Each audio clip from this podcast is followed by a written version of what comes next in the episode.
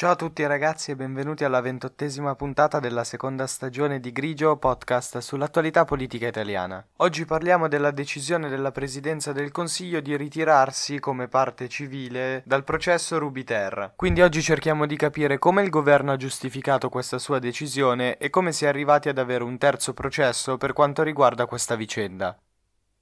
Io sono Mirko D'Antuono e questo è Grigio, stagione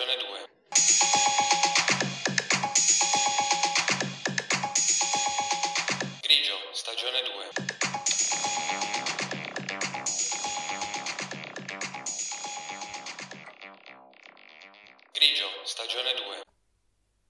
Sei anni fa, nel 2017, al governo c'era il centro-sinistra e il presidente del Consiglio era Paolo Gentiloni. La presidenza del Consiglio allora aveva deciso di costituirsi come parte civile nel processo Rubiter, quello che vede Berlusconi imputato per corruzione in atti giudiziari. Lo aveva fatto perché credeva che il processo nel quale era imputato Berlusconi aveva danneggiato l'immagine delle istituzioni italiane. Aveva chiesto quindi al leader di Forza Italia un risarcimento di 10 milioni di euro. Lunedì sera la presidenza del Consiglio ha diffuso una nota in cui ha affermato di aver incaricato l'Avvocatura dello Stato di ritirare la propria costituzione come parte civile in questo processo. La sentenza di primo grado del Rubiter ci dovrebbe essere proprio nella giornata di oggi. In ogni caso per il governo questa decisione è stata presa perché, e qua cito le parole testuali presenti nella nota diffusa dalla Presidenza del Consiglio, quella di Gentiloni fu una scelta dettata da valutazioni sue proprie in un momento storico in cui non erano ancora intervenute pronunce giudiziarie. E inoltre per il governo l'insediamento di un nuovo esecutivo, e torna a citare, di espressione della volontà popolare, giustifica la rivalutazione delle scelte che aveva fatto il governo Gentiloni. Ricordiamo che a novembre 2022 Berlusconi è stato assolto in uno dei processi del Rubiter. Dopo vedremo perché diciamo uno dei processi, ci sono diversi tribunali che stanno lavorando su questo procedimento. In ogni caso a Roma è stato assolto perché il fatto non sussisteva, era accusato di corruzione nei confronti del cantante Mariano Apicella. I pagamenti fatti da Berlusconi che sembravano sospetti è stato accertato che siano avvenuti prima dei processi, quindi non possono essere un tentativo di corruzione. L'anno precedente, nel 2021, a ottobre 2021 per la precisione, Berlusconi è stato assolto anche dal Tribunale di Siena, dove era accusato di aver corrotto il pianista Danilo Mariani. Cerchiamo però di capire come è nato questo processo, che è un processo che va avanti da diverso tempo, e come si è arrivati ad avere un terzo procedimento giudiziario. Tutto inizia in realtà da una vicenda abbastanza particolare, probabilmente ve la ricorderete anche perché è stata subito trattata dai media. Nella notte tra il 27 e il 28 maggio 2010 viene fermata a Milano una ragazza di nome Karima El Marug. Era stata fermata per un tentato furto. Questo arresto però incredibilmente desta l'attenzione dell'allora presidente del Consiglio Silvio Berlusconi che si trovava a Parigi. Però chiama il capo di gabinetto della questura, che era Pietro Stuni, e gli dice che quella ragazza è la nipote di Mubarak, quello che era il presidente dell'Egitto. Per questo motivo Berlusconi dice che bisogna evitare qualsiasi tipo di incidente diplomatico e che quindi la ragazza non deve essere portata in una comunità per minori, perché nel mentre si scopre che è minorenne, ma deve essere lasciata alla consigliera regionale Nicole Minet. Già nel dicembre del 2010 la Procura di Milano indaga su Silvio Berlusconi per concussione, perché secondo lei ha utilizzato il suo ruolo di presidente del Consiglio proprio per far consegnare la ragazza Nicole Minetti quando in realtà sarebbe dovuta andare in una comunità minorile. Le indagini vanno avanti, si scopre anche che aveva partecipato a delle feste in cui faceva del sesso in cambio di denaro e favori proprio con Berlusconi nella sua villa ad Arcore. Il 15 febbraio del 2011 Berlusconi è rinviato a giudizio con rito immediato per concussione e prostituzione minorile. Quindi qua parte il primo processo Ruby, quello conosciuto mediaticamente come processo Ruby. Parallelamente però parte subito un altro processo che non riguarda Berlusconi ma riguarda altre persone rinviate a giudizio, sempre nell'ambito di questa situazione, che viene chiamato Ruby bis. Questo procedimento riguarda Nicole Minetti, Lele Mora, ex agente dello spettacolo, e l'ex direttore del TG4 Emilio Fede. Prima che parta il processo a Berlusconi ci sono diverse critiche, perché secondo la difesa spetterebbe al Tribunale dei Ministri decidere sul reato di concussione, ovvero quello che nell'ordinamento giudiziario italiano è una sezione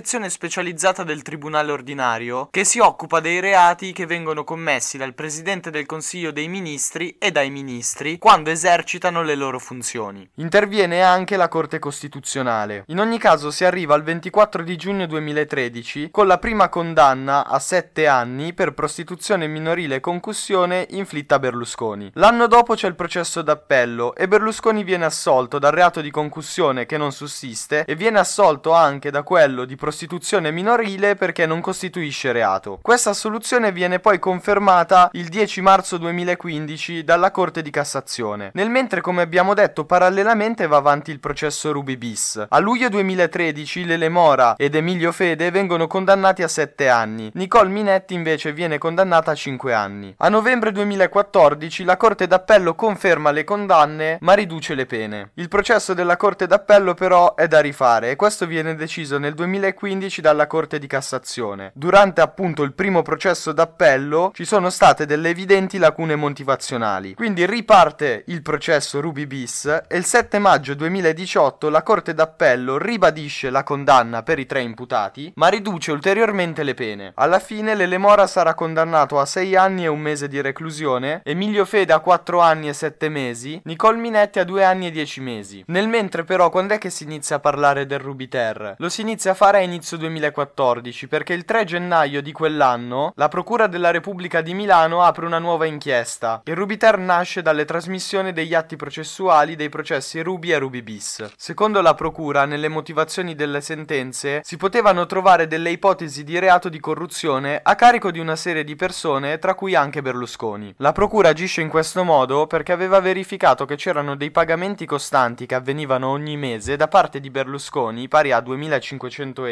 indirizzati ad ex partecipanti alle serate ad Arcore e a Palazzo Grazioli, che è l'altra villa di Berlusconi a Roma. E sempre secondo la procura questi soldi sarebbero stati versati o per tacere o comunque per fare falsa testimonianza in modo da rendere più forte la difesa di Berlusconi. Secondo la difesa invece questi soldi sono stati versati per compensare il danno d'immagine recato a questi partecipanti alle feste di Silvio Berlusconi generato dal clamore mediatico di questi processi a carico dell'allora presidente del Consiglio. In totale, nell'ambito del Rubiter ci sono stati 45 indagati. E adesso spieghiamo perché prima abbiamo detto che Berlusconi è stato assolto da uno dei tribunali coinvolti, perché ce ne sono ben sette che stanno seguendo questo caso. E sono quello di Monza, di Treviso, di Roma, di Pescara, di Siena, di Torino e il fascicolo più importante è in mano al Tribunale di Milano. Proprio nel fascicolo milanese ci sono 23 imputati, tra cui anche Berlusconi. Questo processo, tra l'altro, è stato unito ad un altro dove sempre Berlusconi è accusato di corruzione verso altri quattro ospiti delle serate. Avrebbe versato in totale 400.000 euro, sempre per ottenere dichiarazioni favorevoli durante i processi, anche se false. Nel marzo del 2019 c'è stata poi la morte di una delle testimoni del processo, ovvero Imane Fadil. All'inizio la Procura di Milano aveva aperto anche un fascicolo per omicidio che in realtà poi è stato chiuso perché la ragazza è morta per una condizione medica molto particolare e anche molto rara, ovvero una plasia midollare associata a un'epatite acuta, che secondo i medici è un'entità clinica estremamente rara e di estrema gravità. Come abbiamo detto prima, per quanto riguarda il Tribunale di Roma e quello di Siena, Berlusconi è stato assolto, mentre il processo sta andando avanti al Tribunale di Milano e a portarlo avanti sono i sostituti procuratori Tiziana Siciliano e Luca Gaglio. Hanno chiesto ben 28 condanne, tra queste ce n'è una a un anno e quattro mesi per la senatrice che è molto vicina a Berlusconi, Maria Rosaria Rossi, sempre per falsa testimonianza. Per il giornalista Carlo Rossella sono stati chiesti due anni. Inoltre sono stati chiesti fino a 5 anni per 20 donne ospitate ad Arcore che sarebbero state pagate sempre per testimoniare il falso. Sono stati chiesti anche 6 anni e 6 mesi per l'ex compagno di Karim Al-Marug, ovvero Luca Risso. L'accusa non si è fermata a questo, ma ha chiesto anche la confisca di 5 milioni di euro a carico di Karim Al-Marug e di 10 milioni di euro a Berlusconi. In totale le confische chieste dalla procura arriverebbero a 22 milioni di euro. La procura ha chiesto anche la confisca di 4 immobili, tra cui le due ville da un milione di euro a Bernareggio, vicino a Monza. Queste due ville appartengono a Berlusconi e dallo stesso sono state messe a disposizione di Barbara Guerra e Alessandra Sorcinelli, che sono due donne che hanno partecipato alle feste di Berlusconi. Secondo l'avvocato difensore, l'avvocato di Berlusconi Franco Coppi, i verbali utilizzati dalla procura, che riguardano 19 testimoni, non sono validi perché quelle testimonianze sono state prese quando quelle persone erano già indagate. Quindi quelle loro dichiarazioni dovevano essere prese quando c'era in presenza il loro avvocato. Ma non è stato così. Secondo la difesa, data questa situazione, quei verbali non sono utilizzabili. Se quei verbali non sono validi, non possono più essere nemmeno valide le accuse di falsa testimonianza. Abbiamo quindi ripercorso un po' tutte le tappe di questo lunghissimo processo. Abbiamo detto all'inizio che il governo ha rinunciato a essere parte civile all'interno del Rubiter, rinunciando a quella richiesta che aveva invece avanzato il governo Gentiloni nel 2017 di un risarcimento da parte di Berlusconi pari a 10 milioni di euro. Io nel mentre vi ringrazio per avermi ascoltato, ci risentiamo domani con la ventinovesima puntata della seconda stagione sempre qui su Grigio Podcast.